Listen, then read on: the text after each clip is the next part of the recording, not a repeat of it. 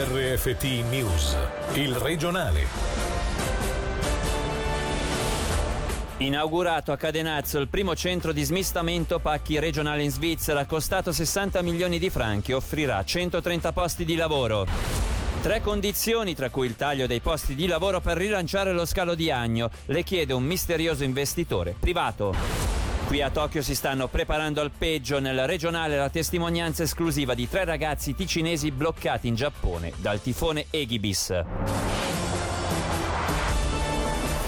Buonasera dalla redazione, tagliato il nastro del nuovo centro di smistamento pacchi di Cadenazzo. La struttura, la cui costruzione iniziata 18 mesi fa, è stata inaugurata oggi ed è la prima a livello regionale in Svizzera. Costata 60 milioni di franchi, è a impatto ecologico e permetterà di smistare 8.000 pacchi l'ora, sia per rispondere alla forte crescita dei volumi che per velocizzare le consegne a sud delle Alpi. Sentiamo il CEO della Posta, Roberto Cirillo. Come ticinese sono particolarmente onorato e contento di poter portare qui in Ticino una tecnologia d'avanguardia, fare in modo che dei posti di lavoro vengano assicurati per il lungo termine e soprattutto portare un livello di servizi che sarà sempre più alto eh, rispondendo a una domanda di eh, bisogni sempre più rapidi, sempre più presente nel mondo delle pacchi della logistica grazie all'e-commerce. È una risposta che siamo contenti di poter portare per la prima volta qui in Ticino per tutta la Svizzera. Saremo in grado prima di tutto di eh, diminuire del quasi 30% i chilometri viaggiati dai pacchi ticinesi dal momento in cui vengono spediti e al momento in cui vengono consegnati e questo è un impatto significativo dal punto di vista ecologico. L'altro beneficio è che siccome i pacchi non dovranno più andare oltre Alpe, questo ci permetterà di migliorare in maniera significativa anche il livello di servizio per quello che riguarda i pacchi priority e la possibilità di consegnare il giorno dopo o addirittura in futuro la consegna lo stesso giorno. Un momento importante per tutto il cantone, ma soprattutto per Cadenazzo, come ci spiega il sindaco Marco Bertoli. Sono orgoglioso che un comune piccolo, centrale, può approfittare di un servizio di questo livello. Quando le sinergie tra un committente così serio come la Posta, un comune snello e delle autorità anche cantonali portano in pochissimo tempo a un soggetto come questo, che è veramente di pregio e di livello internazionale, siamo felici. Sappiamo che dall'anno prossimo, con la Galleria di Base del Ceneri, il Ticino diventerà molto molto più piccolo, molto più connesso ed essere centrali in questo momento è fondamentale. Non dimentichiamo l'indotto anche locale. Qui lavoreranno in partenza 130 collaboratori che cresceranno nel tempo e questo anche per tutta la regione sarà di beneficio.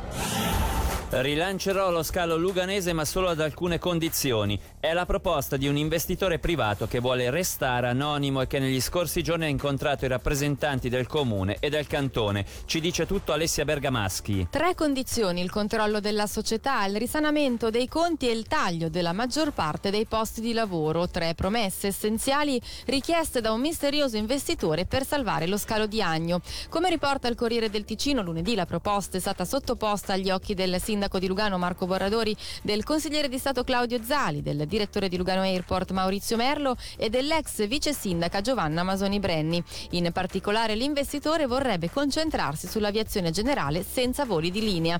Per ora bocche cucite da parte del municipio che parlerà di quanto proposto nei prossimi giorni ai vari capigruppo. La prossima data importante sarà il 25 novembre quando il Consiglio Comunale dovrà votare sulla ricapitalizzazione dell'aeroporto. Qui si stanno preparando tutti al peggio. È la testimonianza di Alessio, trentenne bloccato a Tokyo con altri due ticinesi fino a martedì a causa del tifone Agibis con venti fino a 250 km orari. Si tratta di un evento tra i più potenti dell'ultimo secolo. Nel 1958 un evento simile in Giappone causò oltre mille vittime. Come ci dice Alessio, il governo ha invitato la popolazione a fare scorte e, se possibile, a lasciare le zone che verranno colpite nelle prossime 48 ore. Consigliano di fare scorta offerta di bevande e cibo per eh, i prossimi due giorni in quanto il tifone sarà molto più grande di quello che di solito si aspettano annualmente i giapponesi. Noi dovevamo partire domani ma hanno cancellato tutti i voli per eh, sabato e domenica. Probabilmente potremo ripartire martedì. La situazione sembra abbastanza tranquilla, stanno prendendo delle precauzioni come ad esempio mi ha raccontato la mia amica giapponese per casa sua metterà dei dei secchi d'acqua pieni contro le porte per evitare che il vento le possa spostare e spaccare.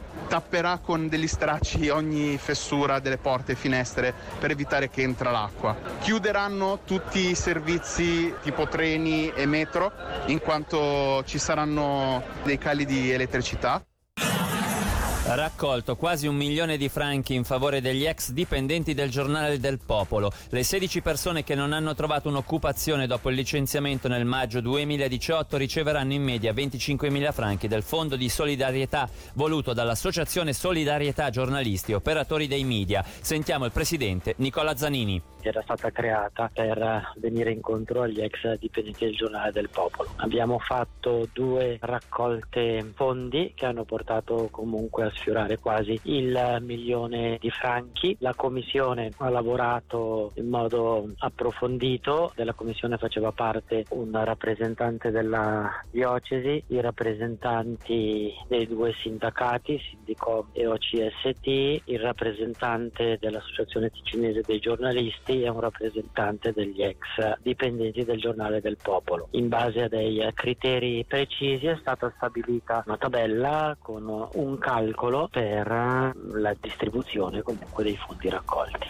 È stato erogato un contributo medio di circa 25.000 franchi. Ancora una volta il popolo ticinese si è dimostrato sensibile e generoso.